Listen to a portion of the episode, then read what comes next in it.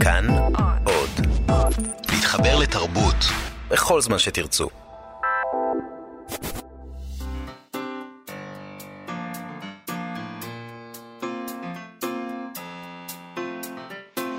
מה שכרוך עם יובל אביבי ומה יעשה לה. שלום וצהריים טובים, אנחנו מה שכרוך, מגזין הספרות היומי של כאן תרבות. תודה שהצטרפתם אלינו, תודה גם לליטל אמירן ושרון לרנר שנמצאים איתנו באולפן. אתמול הלך לעולמו הסופר, חתן פרס ישראל, נתן שחם. הלווייתו תתקיים היום בקיבוץ בית אלפא, בשעה שש בערב. אנחנו נקדיש את החלק הראשון של התוכנית כדי לספר עליו מעט. נתן שחם נולד ב-1925 בתל אביב. תל אביבי. אביו היה הסופר אליעזר שטיינמן, אה, סופר גדול וחשוב, אה, ואחיו הסופר והעיתונאי דוד שחם. שחם היה בתנועת השומר הצעיר, הוא התגייס לפלמ"ח, הוא נלחם במלחמת העצמאות, והיה בין אלה שהניפו את דגל הדיו המיתולוגי במבצע עובדה. מאז 1945 הוא היה חבר קיבוץ בית אלפא. כתב עשרות ספרים, אני חושבת שלפחות 50 אולי יותר. ביניהם רביעיית רוזנדורף, הרחק מטשקנט, לוח חלק, אה, הוא זכה בשלל פרסים, אמ, אמרתי כמובן פרס ישראל לספרות, הוענק לו ב-2012. מלבד היותו סופר, כיהן בתפקידים ציבוריים, היה יושב ראש הוועד המנהל ברשות השידור, נספח התרבות של ישראל בניו יורק, ומנכ"ל הוצאת אה, ספריית הפועלים. והוא היה גם נגן ויולה, שבעיניי זה דבר שמאוד מאוד מצא חן. מאז נעוריו הוא ניגן, וזה היה בשבילו יותר מתחביב, על אף שהוא לא היה נגן מקצועי. בריאיון לפני ארבע שנים הוא אמר, כשהיו שואלים אותי מה העסק שלי, אמרתי שאני נגן של מוזיקה קאמרית שבשעות הפנאי כותב ספרים. זה הדבר החשוב בחיי. תמיד ניגנתי מוזיקה. תמיד עם אנשים שמנגנים יותר טוב ממני, אבל הם תמיד ידעו שאפשר לסמוך עליי שאני ש... שם את עצמי במקום שבו הוויולה, הוויולה צריכה להיות. לעולם לא אנגן יותר חזק, או אנסה להבריק, או להתיידד עם הקהל. הוא סיפר באותו ריאיון כי היד שלו כבר לא כל כך יציבה. זה היה לפני ארבע שנים. אני עושה הרבה פעולות שרירותיות עם הקשת, הוא אמר. שוברט בוודאי היה כועס עליי, אבל מוצרט, לא. זו אמירה מהממת. Uh, הוא אמר גם בריאיון שהוא משתדל uh, עדיין לקרוא את רוב הסופרים, uh, אבל אוהב את עמוס עוז, ככה הוא אמר, אני יודע שזה לא פופולרי להגיד, אבל אני אוהב את עמוס עוז. כשהוא כתב רק סיפור אחד, הלכתי להיפגש עם המזכיר של איחוד הקבוצות והקיבוצים ואמרתי לו, יש לכם בחולדה בחור שהוא סופר. אני אומר לך שהוא סופר, תנו לו זמן לכתוב כדי שהוא יישאר בקיבוץ. והוא מספר שם, סיפרתי את זה לעמוס אחרי 40 שנה, והוא אמר באמת שלא לא יכול היה להבין בשום אופן, אז מה פתאום הציעו לו זמן לכתיבה. אה, שחם הוא בעצם מאחרוני הסופרים של דור אה, תש"ח, רובם כבר אה, אינם איתנו, וככה הוא אמר על דור הפלמ"ח. אנחנו מספרים אגדות על עצמנו. האגדה היא שהקמנו את הבריחה וההעפלה. ההעפלה כן, אבל את הבריחה עשו הם. קבוצה של אנשים שיצאו מסיביר וממדינות אסיאתיות, שהדמות הבולטת ביותר אצלם היה מרדכי רוזמן מהשומר הצעיר. הוא שלט באונייה אקסודוס. לא היה על האונייה אף אחד מהשומר הצעיר, וכיוון שהייתי בפראג, הוחלט שאני האיש המתאים לנסוע עליה, כי אז יהיה לרוזמן מישהו מהשומר הצעיר. ראש הבריחה אמר, אתה מתאים, תהיה מוכן בבוקר. כשעמדתי לצאת, הוא שאל אותי, דרך אגב, אתה יודע יידיש? אמרתי שאני לא יודע אף מילה. אז הוא אמר, כאלה כבר יש לנו מספיק על האונייה. כך נשארתי בפראג וחזרתי לארץ. אילו הייתי נוסע להמבורג, הייתי מגיע למלחמת העצמאות אחרי קום המדינה. ולא הייתה הזדמנות לאסוף את החברים שאספתי כתוצאה מזה שהתגלגלתי ישר לתוך הקלחת. קודם בשיירות לירושלים, אחר כך בשיירות לנגב, אחר כך במטה הפלמ"ח. אני לא מתפאר בחלק הקרבי. זה לא נראה לי הגון, כי אני הלכתי לקרב, יצאתי חי והלכתי הביתה. כשנשאל אם זה היה טראומטי, הוא אמר, לא יודע. או שפחדתי לפחוד, או שהייתי אדיש. היו לי חיים נורא מעניינים. בספרו האחרון, סיפור הכיסוי הכפול של אימא שלי, שיצא בהוצאת זמור הביטן בשנת 2015, כתב נתן שחם על הסודות המשפחתיים במשפחת שטיינמן. למשל, העובדה שלאביו, אליעזר שטיינמן, נטע מאהבת במשך שנים, שהוא ירש אותה, במרכאות כפולות ומכופלות, אה, מהמשורר הנערץ עליו ביאליק. אה, בריאיון לוורד לי לעיתון הארץ בשנת 2010, הוא נשאל האם בספר לוח חלק שיצא אז, תיאור גורלו של האומן בקיבוץ וחשבון הנפש האישי שלו של, שהצטרף לבית אלפא בשנת 1945, והוא השיב כך: מה שקורה בין הצייר שבלוח חלק, הספר שהוא כתב, לבין הקיבוץ שהוא חי בו אינו מיוסד כלל על הניסיון האישי שלי. אין לי זכות להתלונן על קיפוח. הקיבוץ, נהג, הקיבוץ שלי נהג בי לפנים משורת הדין, ומעולם לא נרמז לי שאני אוכל לחם חסד בימים שאינני עובד בפלחה, אלא יושב וכותב דברים שמכעיסים את דוברי התנועה. סיפור קטן אולי יבהיר משהו. כאשר ראה האור בתש"ח, ספרי הראשון, דגן ועופרת, כתב לי העורך הראשי של בית ההוצאה תנועתי, שסיפוריי זורעים ספקות, בעוד שהזמן מחייב לטעת באנשים אמונה בעתיד. וסיים את דבריו במשפט מחץ, רק סופרים גדולים רשאים לזרוע ספקות. ואני הקטן התחצפתי ושלחתי לו גלויה, ובה רק ארבע מילים. בגלל זה הם גדולים. הבמאי והעיתונאי יונתן אסטרקין כתב אתמול ששחם אמר לו פעם בריאיון כך: בקרבות תש"ח הכי קשים, איש לא הבטיח לי מדינה יותר טובה מזו שאכזבה אותי בסוף. Uh, ברוך דיין האמת, אנחנו נשמע עכשיו הקלטה של נתן שחם משנת 1981, שבה הוא מספר על ההיכרות uh, שלו עם ביאליק כילד. Uh, ביאליק היה מיודד עם אבא שלו. בואו נשמע. ביאליק היה בעצם בשבילי הסיוט בדרך לים. כי כשהיינו הולכים לים ברגל, תמיד הייתה צפויה הסכנה שברחוב ביאליק יעמוד האיש עם המקל והמגבעת ויעצור את אבא וידבר איתו יידיש חצי שעה לפחות. ואבא כמובן לא אהב לדבר יידיש, אבל לא, מתוך נימוס הם עמדו ודיברו יידיש ואני לא הבינרתי אף מילה, וביאליק, לכן אני רק רציתי לעבור למדרכה השנייה ואיכשהו לעקוף את פינת רחוב ביאליק, שמא חס וחלילה יופיע האיש ההוא. זהו, אלה הזיכרונות המאוד אישיים שלי מביאליק, פגשתי אותו כמה פעמים. כמובן שבגיל הזה, שבע, שמונה, לא ידעתי להעריך אותו. זאת למדתי בתקופה מאוחרת הרבה יותר, כי גם הגימנסיה לא הצליחה להחדיר בי אהבה לביאליק, אלא רק בשנות הבגרות גיליתי את האיש מחדש, ואז גם גיליתי חליפת מכתבים מעניינת בינו ובין אבא אל בנות, אבל גם איזושהי רוח של פיוס. אמ, אנחנו, אני, אנחנו עדיין מדברים אה, על אה, נתן שחם, כמובן, נכון, ואנחנו נכון, תכף נכון. נדבר עם פרופסור אורי שין כהן. אמ, אני רוצה לחזור רגע, הזכרנו את הספרים שלו, אני רוצה לחזור לספרים הראשונים שלו, דגן ועופרת. אני זוכר שדיברנו על כך באחת התוכניות שלנו, אמ, על, על הרעש הגדול שהיה כשדגן ועופרת, ספר הביקורים שלו, יצא לאור. ודובר בה על זה שזה אחד הספרים הראשונים של uh, סופרים צעירים בישראל המוכרזת uh, וכולי. וממש הייתה חגיגה גדולה מהדבר הזה. צריך לזכור את הדבר הזה כשאנחנו מדברים על נתן שחם, ואיתנו על הקו uh, באמת כבר פרופסור אורי שין כהן. שלום פרופסור אורי שין כהן. שלום רב. Uh, אז אולי נתחיל באמת בהתחלה של נתן שחם, דגן ועופרת וכולי, עד כמה הוא נהיה מרכזי מיד?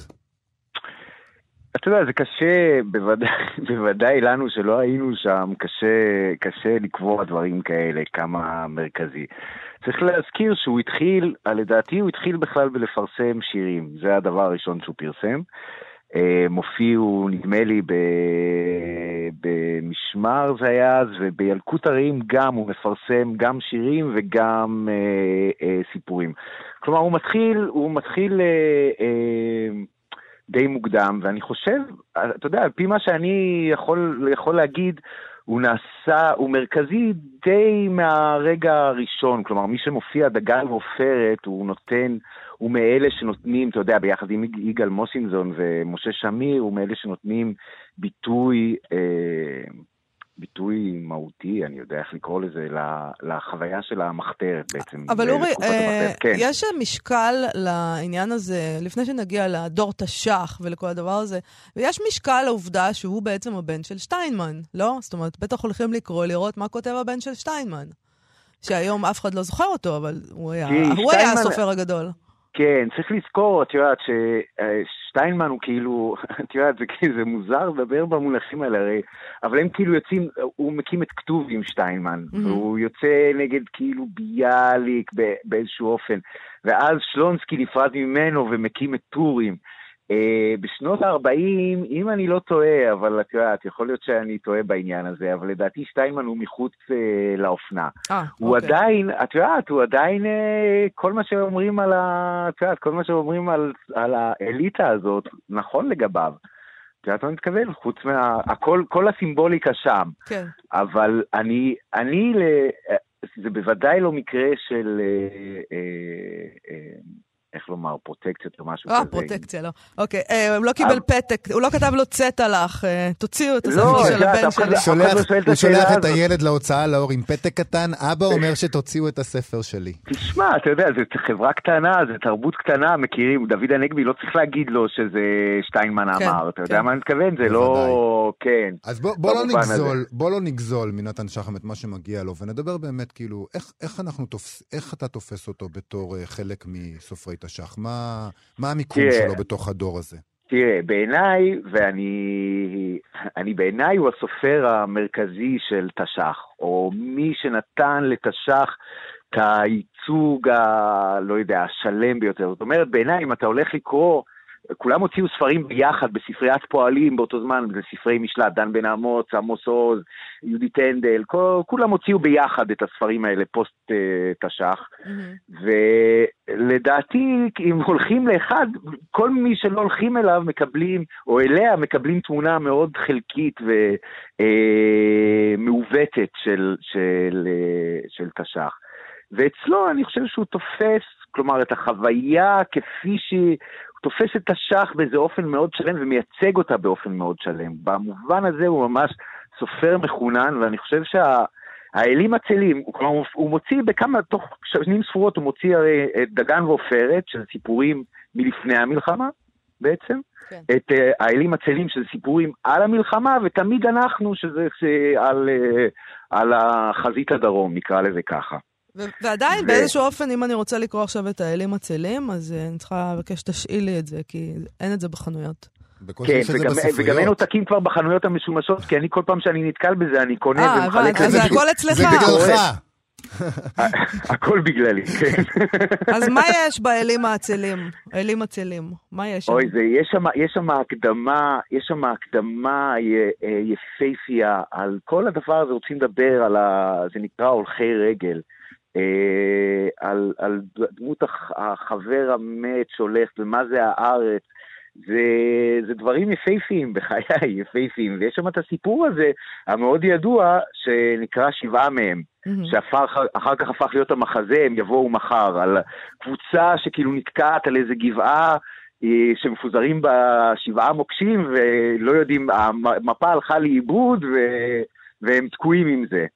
והוא כותב את הסיפור הכי, לא, אחד באמת, סיפור מאוד מאוד חזק וחכם ומעניין וכזה סיפור אינסופי כזה על, על, על איך, ש, איך שאחוות הלוחמים מתפרקת ואיך אה, כשחושבים, כשמשהו, שהדבר שמאפשר את המלחמה הוא אי המחשבה עליה. זה סיפור יוצא דופן ולא במקרה זה היה, הייתה גם השגה אה, פופולרית, זה מאוד אה, זה יופי של דברים. בהקשר של הדבר הזה, אנחנו הזכרנו מקודם את זה שטענו נגדו שהוא, שהוא עושה טעות, שהוא נוטע באנשים ספקות, ושרק סופרים גדולים רשאים לזרוע ספקות. הוא חטף ביקורת על זה שהוא, אה, שהוא הציג את המלחמה באור כזה? שהוא היה אנטי, אתה יודע, אתה אנטי יודע, המלחמה? אני חושב ש... אני חושב, נדמה לי, תראה, יכול להיות שאמר לו, אני לא יודע למי הוא מתכוון שם, אם זה להנגבי או לא. הנגבי, אני במקרה עברתי על הארכיון של ספריית פועלים, ולא, הנגבי זה לא, זה לא ממש, לא, לא מצאתי אותו ממש איזה נזפן גדול באנשים האלה, והיו אנשים שכתבו דברים מעוררי ספקות הרבה יותר. אה, סמך יזהר למשל. מהמם. שהוא, אתה יודע, שהוא לא, לא צנזר שם שום דבר ולא אצל האחרים. אני, יש לי, אני לא בטוח ביחס לדבר הזה, הוא בוודאי לא נוטע הספקות הגדול של הדור הזה, בוא נגיד ככה. אה, אני חושב שהוא מבטא אותו באיזה אופן מאוד שלם, מעניין ומורכב, שמן הסתם כולל גם ספקות, ספקות ביחס ל... ל... וזה ניסיון באמת, איך, איך בוא נגיד את זה ככה, הוא מאלה במובן הזה, את החוויה שהוא חווה, את החיים שהוא חי, את מה שהוא עבר, הוא, כתב אותם והבין אותם באמת לעומקם העקרוני. זאת אומרת, ההשתתפות במלחמה, הוא לא כותב רק הייתי בפיסט, זה לא על הפיסטין הזה או הפיסטין ההוא. כן. זה באמת על מה זה להיות אדם במלחמה, ובמלחמה מהסוג הזה, ואני מאמין לו. שהוא חשב על זה, הוא הגיע למסקנה שאף אחד לא מבטיח לו מדינה טובה ועדיין הוא נלחם עליה. כן, וזה אני, אני חושב שזה לגמרי קונסיסטנטי עם הדברים שהוא כותב. שמעת, uh, זאת אמירה מאוד uh, יפה. אף אחד, איש לא הבטיח לי מדינה יותר טובה מזו, שאכזבה אותי בסוף. הוא אמר בריאיון. זאת אומרת, כן, זה... כן, כן, שמעתי את זה, אני חושב שזאת אמירה, אמירה מדהימה. אנחנו כולנו, כולנו חושבים שהם הבטיחו לנו משהו, אנחנו נורא לא כועסים שזה לא מתקיים, והנה בא מישהו ואומר, אף אחד לא הבטיח. את יודעת, זה, זה, זה, זה, דבר נורא, זה דבר נורא פרדוקסלי. אני קורא את הגבילי אש, את הדברים שכתבו הנערים האלה של תש"ח שלא הגיעו לגיל 93, mm-hmm.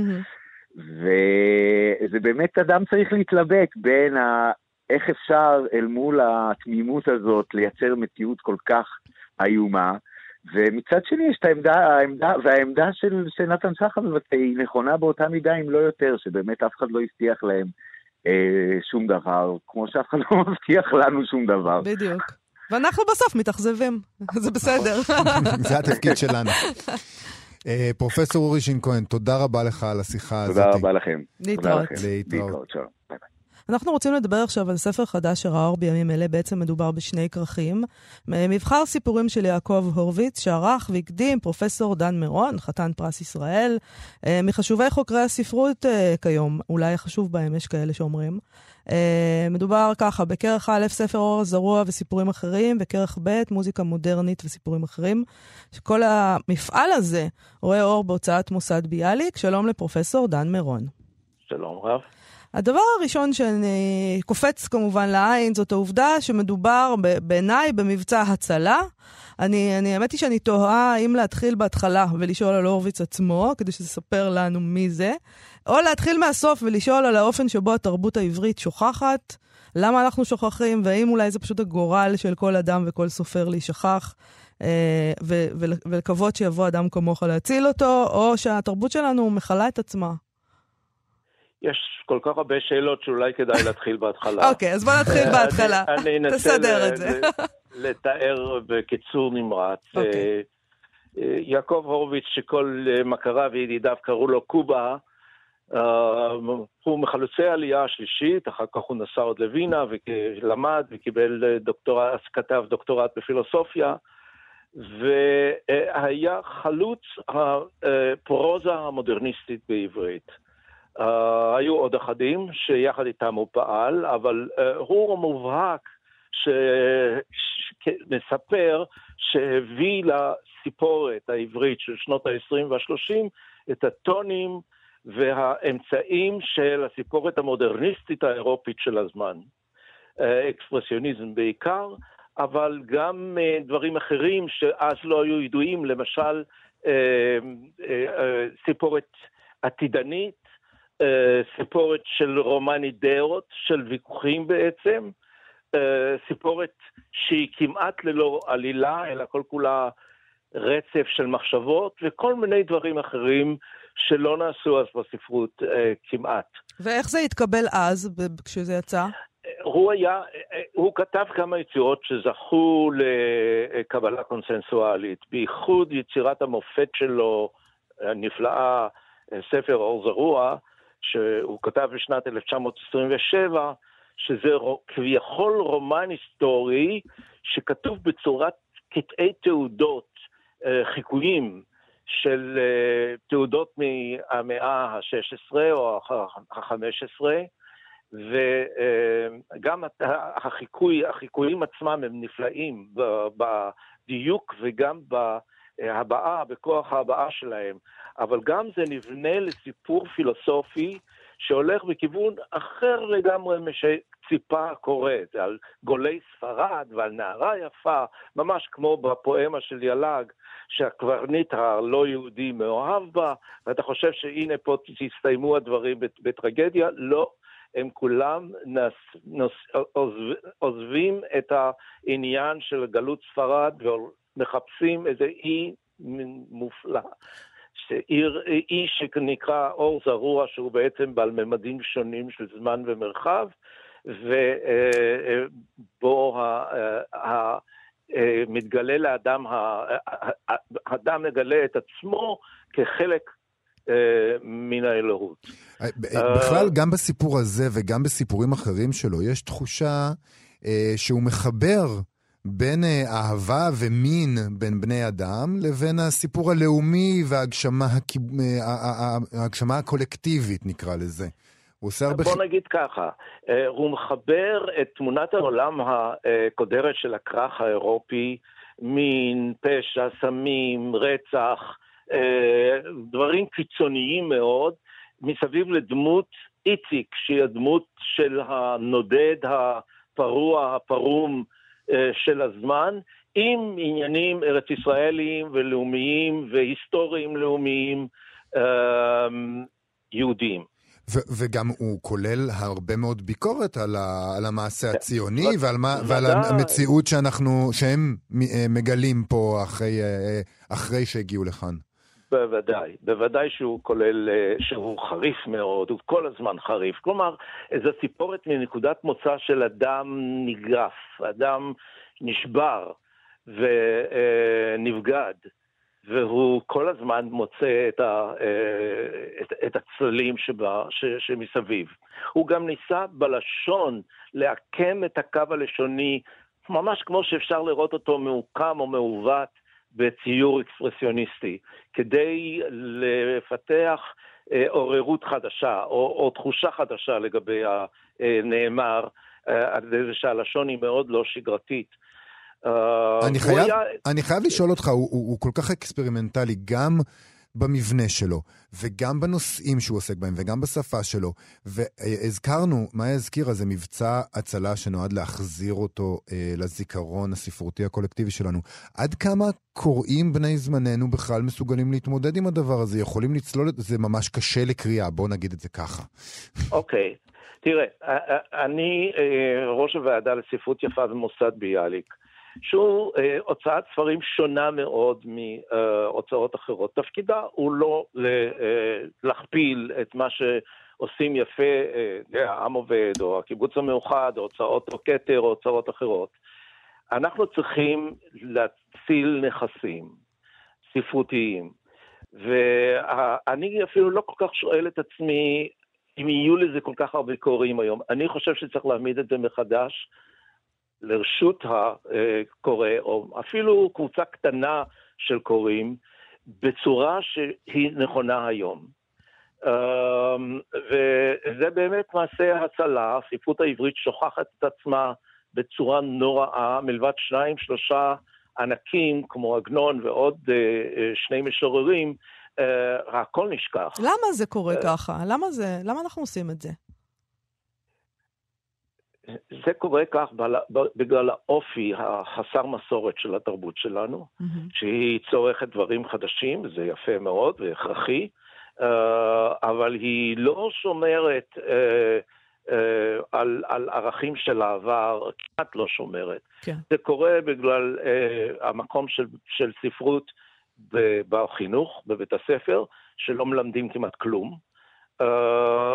זה קורה מפני שהספרות והתרבות שלנו השתנו באופן כל כך מהיר, עד שאפשר לומר שהמאה ה-20, והוא מייצג את המאה ה-20, הורוביץ, את המאה ה-20 בשלב הנצייני שלה, המודרניסטי שלה, היא רחוקה ממנו איתנו כאילו מאות שנים.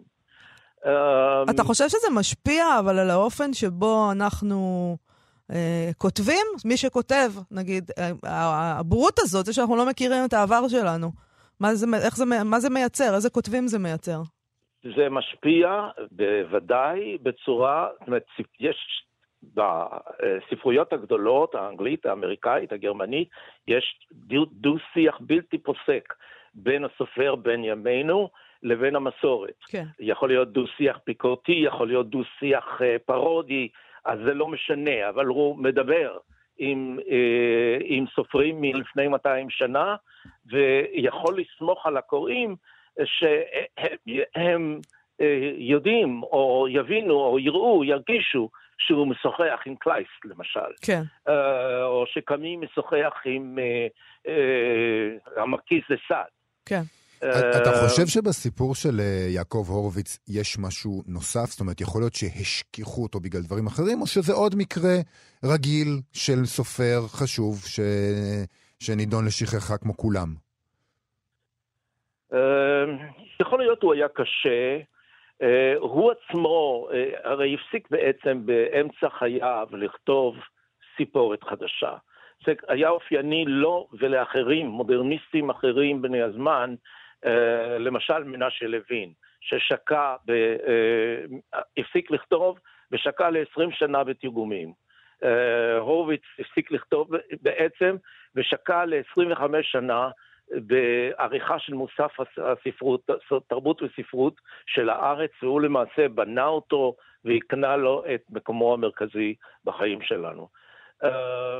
כבר אפשר לדעת שאם אתה בוחר להיות עיתונאי, אז בטוח ישכחו אותך, זה רק, תעלה מיד. לגמרי, ובצדק. ברגע שיפטרו אותך מהעיתון. הם הרגישו, האנשים האלה, שאני הכרתי אותם היטב אישית, שהם הפסיקו לדבר על הדור הצעיר. של, של איך נקרא לו, דור הפלמ"ח, דור שנות ה-40. כן. שלא לא היה הדהוד. בעוד שהמשוררים שאיתם הם גדלו, שלונסקי ואלתרמן, היו בשיא כוחם, הם איכשהו לא הגיעו. והיה אולי חסר משהו, זה לא עגנון.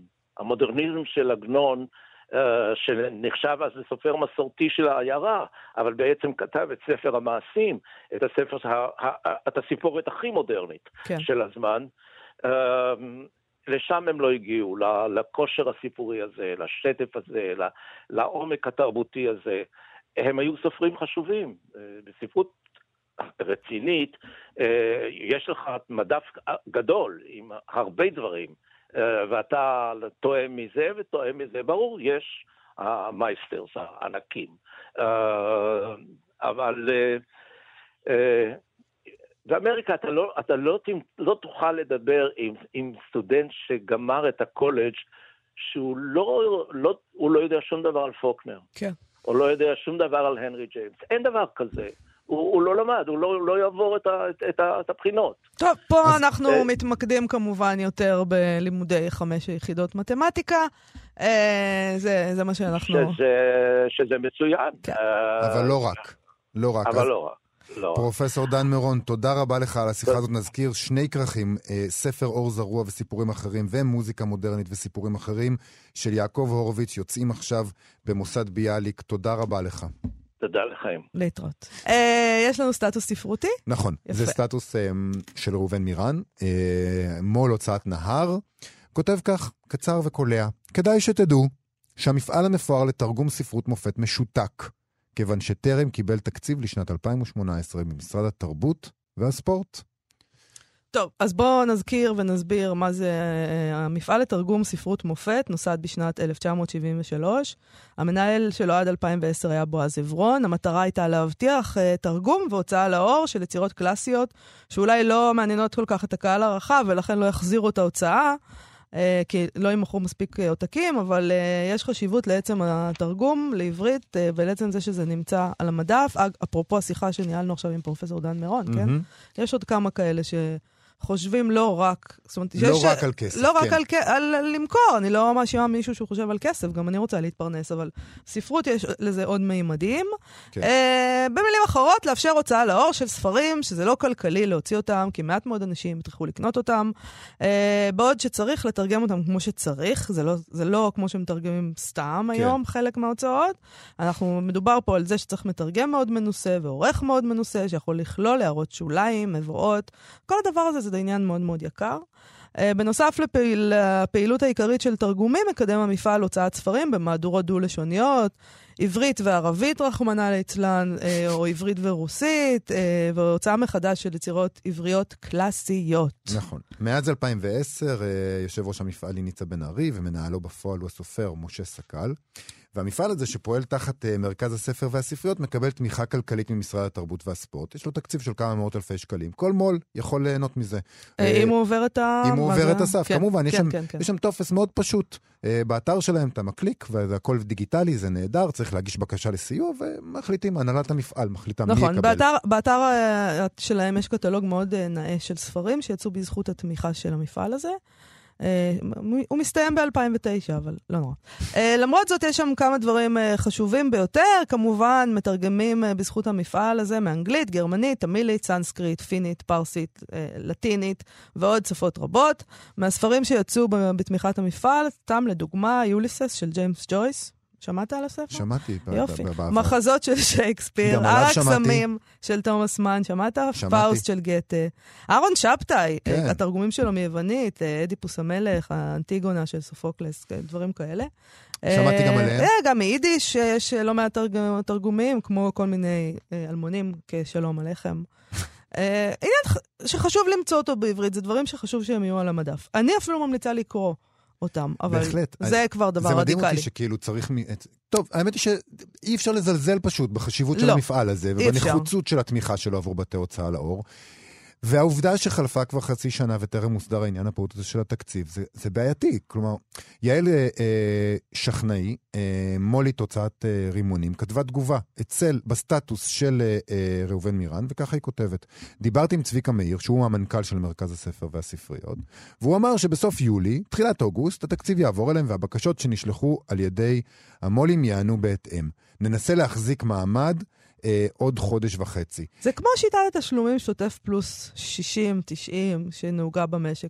כן. תחזיקו מעמד, אנחנו כבר באים. כן, לגמרי. זה, זה השיטה, תסתדרו, תתארגנו על עצמכם, תגלגלו את זה איכשהו. כן, עכשיו, אה, הוא אומר, אבל שמה, נצטרך אבל אחרי זה להוציא את זה צ'יק צ'אק עד 2000, הם דורשים עד סוף 2018 להוציא, אז היא אומרת לו, מה, אנחנו, אנחנו כבר נסדר את הכל, נכין את זה לעימוד, נכין את ההגאות, נכין את אתה הכל. מבין שהמשמעות של זה, זה שמו"ל, אם אני מבינה נכון, מו"ל שמחכה לכסף הזה, כן. בעצם כרגע הוא מונע, המתרגם מתרגם ולא מקבל כסף, הרי הוא לא לוקח, המו"ל לא יכול לקחת על עצמו את זה. זאת כן. אומרת שעכשיו המתרגם בעצם יושב ומחכה לכסף בשיטת השוטף פלוס, כן. וכל הדבר הזה מתעכב, מה בדרך ש- כלל אצל הקטנים, שהם האנשים האלה שיושבים אבל בבית גם ומתרגמים. המו"לים, גם המו"לים, מה, ש, מה שבעצם אני מבין מהדברים של שכנאי, זה שמה שקורה כרגע זה שההוצאות עושות את כל העבודה היקרה Mm-hmm. של תרגום יצירות כאלה וכולי וכולי, מבלי בכלל לדעת אם uh, תתקבל תמיכה.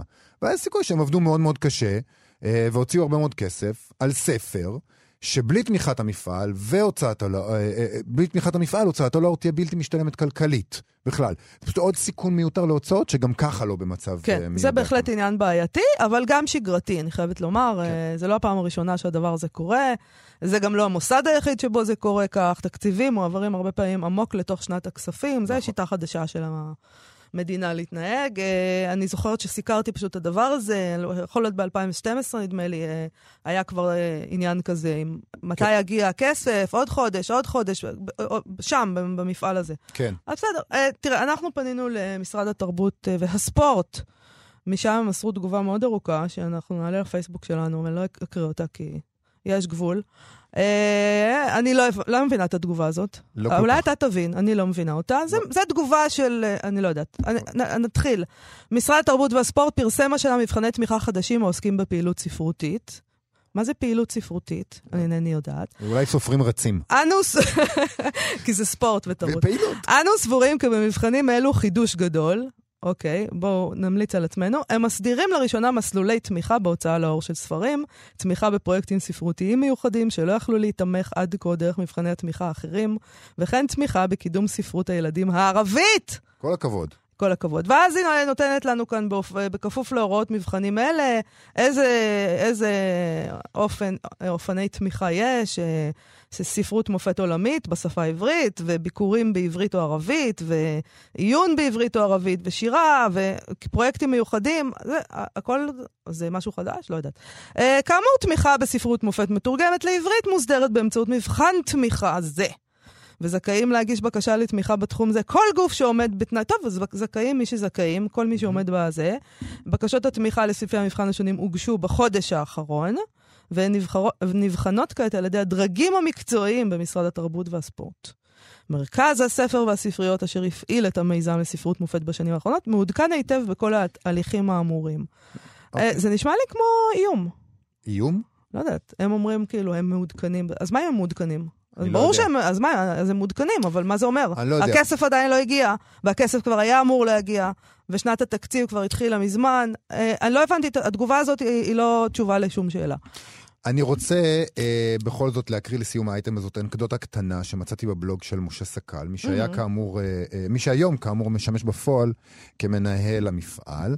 הוא כתב את הרשומה הזאת אה, בשלושה בינואר 2010, שזה ימים ספורים לאחר מותו של דן דאור, שהיה המומחה האקדמי של המפעל אה, לתרגום מופת מסינית. זאת אומרת, הוא היה המומחה שלהם לסינית. מהמם. וזאת רשימה כזאת מהסוג של הכרתי את המנוח, וככה היא מסתיימת באנקדוטה הזאת. בפעם האחרונה שנפגשנו, כותב משה סקל, לפני חודשיים-שלושה, הוא הגיע למשרדי המרכז שבו אני עובד, ודיבר איתי על הוצאתה לאור של יצירתו של הסופר והפילוסוף הסיטי, הסיני צ'ואנג צה. אני מקווה שאני מבטא את זה נכון. דן השלים את התרגום זה מכבר, והמתין לפרסום הספר במסגרת המפעל לתרגום ספרות מופת שבניהול המרכז. אמרתי לו שאנחנו ממתינים לאישור תקציבים, משום שסך התחייבויות, ההתחייבויות שלנו לשנת 2009 גדול מיתרת התקציב. והוספתי והרחבתי בעניינים ביורוקרטיים שאין להם דבר וחצי דבר עם הספרות, עד שהוא תלה בי עיניים ושאל, אתה באמת מבין בעניינים כאלה? אמרתי לו שאני משתדל, כי אין לי ברירה. וכך חיכינו עוד כמה חודשים. בשבוע שעבר, דן דאור התמוטט בעת הרצאה על אחד מספריו שראה אור בעבר במסגרת המפעל לתרגומי מופת. ביום שזה קרה, הגיע האישור התקציבי המיוחד להוצאת ספרו של צ'ואנג צה. הספר ראה אור בשנת 2010. וזה הסיפור זה בעצם... כמובן אה, טקסט שנכתב אה, בשעתו, כן, ב-2010. ב-2010. טוב, אני חייבת לומר שלקשור בין מותו של אדם לבין תקציבים שלא הגיעו זה דבר קצת צולע. Uh, התמוטט בעת הרצאה על אחד מספריו שראה אור בעבר במסגרת המפעל לתרגומי מופת, כותב משה סקל, בעיניי זה בטעם רע. Uh, באמת, סליחה, כל הכבוד. מה שאני אקח מהסיפור הזה זה דווקא את הפליאה המתוקה של דן דאור, שאמר, אתה באמת מבין בעניינים האלה? זו פליאה סרקסטית מתוקה ביותר. זה מה שאזכור.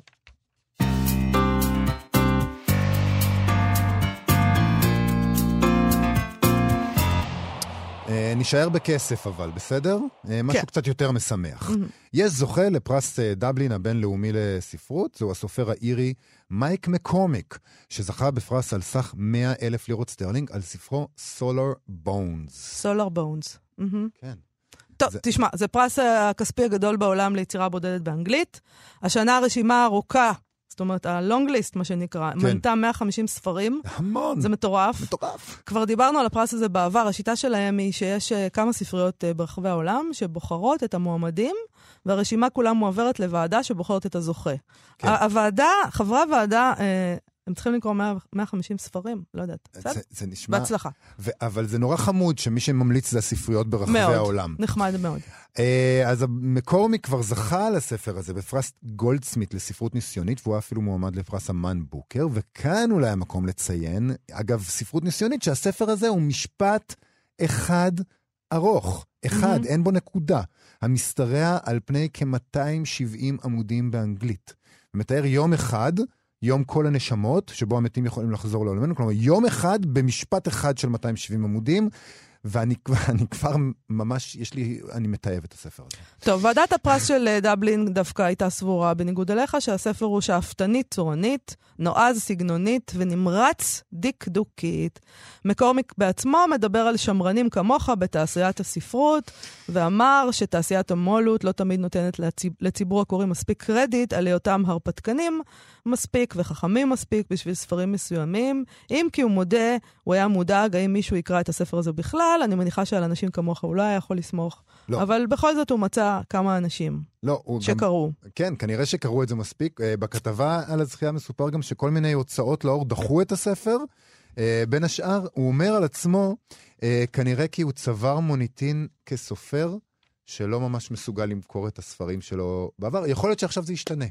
מי זה היה אתמול? הבחור הזה שכותב ספרים ו... המליץ לכל מיני אנשים אה, לעמוד שם בדוכנים. אה, עומר ברק, נכון? היה איזה מין דבר של אה, ללכת- תעמדו בדוכנים לעשות- ותמכרו את הספר שלכם. לעשות עבודת שטח. כן, תעשו עבודת שטח, אוקיי. למה מקורמיק לא עושה עבודת שטח? מקורמיק סיפר שבכספי הזכייה הוא מתכוון לקנות, נחש? מה? כיסא. כיוון שהכיסא שעליו הוא יושב וכותב בדיוק התפרק. זה כמו האנשים האלה שזוכים בלוטו, נגיד, בארצות הברית זה תמיד הלוטו זה הפרזות כאלה כמו 400 מיליון כן, דולר. כן. ואז אומרים, אה, מה תעשו עם זה? והם אומרים, אני אחליף את האוטו, או משהו כזה, כאילו הם לא יכולים מה לתפוס תחליף את האוטו? אז הוא יקנה כיסא. תחליף את המשפחה, בדיוק, תברח, כאילו, תעיף את הילדים, תעיף את זהו, האישה. תקנה איזה מדינה, אני לא יודע מה תעשה, תתחיל כאילו להיות, אה, לא יודע, כן, באמת. כן, אתה גם לא יודע מה. לא, אין לי? מושג. את יודעת מה הייתי עושה בשביל אם זה הייתי... אתה לא זוכה. את יודעת מה הייתי עושה אם הייתי זוכה? הייתי כנראה מחליף את האוטו. הבנתי. זהו, בבקשה, יפה. זמננו תם, ידידי. לגמרי, אנחנו נזכיר לכם להוריד את אפליקציית כאן עוד עם כל התוכניות שלנו ועוד מגוון של תכנים מעניינים, חפשו כאן אודי בחנויות האפליקציות. גם כן נזכיר לכם להיכנס לעמוד הפייסבוק שלנו, מה שכרוך עם יובל אביבי ומאיה סלע. אתם אה, יכולים לשלוח לנו הודעות שם, ויש שם עוד כל מיני תכנים אה, נוספים מעבר למה שאנחנו מדברים כאן. אנחנו נהיה כאן שוב מחר. תודה רבה לליטל אמירן ולשרון לרנר. נתראה מחר, להתראות. להתראות.